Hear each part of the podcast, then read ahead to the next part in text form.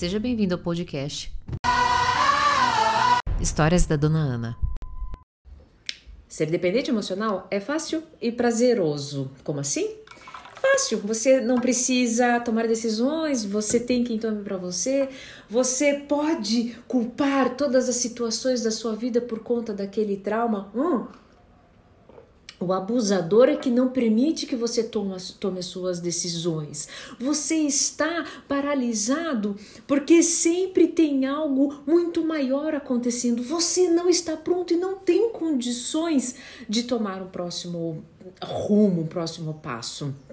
E por que, que é prazeroso?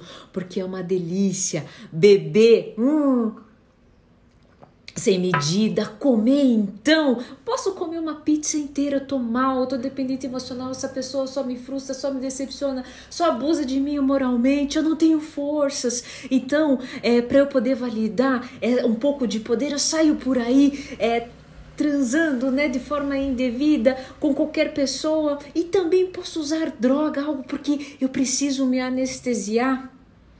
Desculpa, me perdoe, na verdade, se eu gerei sofrimento em você com esse vídeo.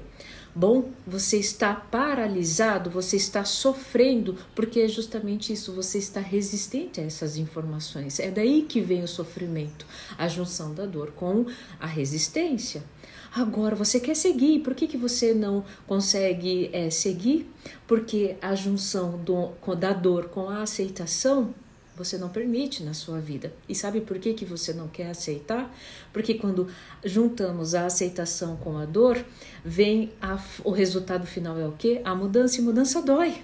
Claro que dói, mas preste atenção.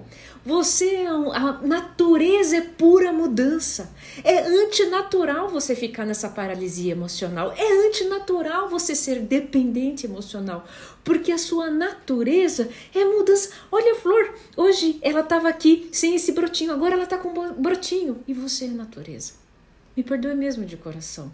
Mas se esse vídeo foi provocativo para que gere a dor, mas a aceitação, então eu termino de coração mais leve, porque de coração a mudança está próxima e ela pode ser a sua escolha, se assim você aceitar. Se esse vídeo fez sentido, coloca o hashtag eu acolho.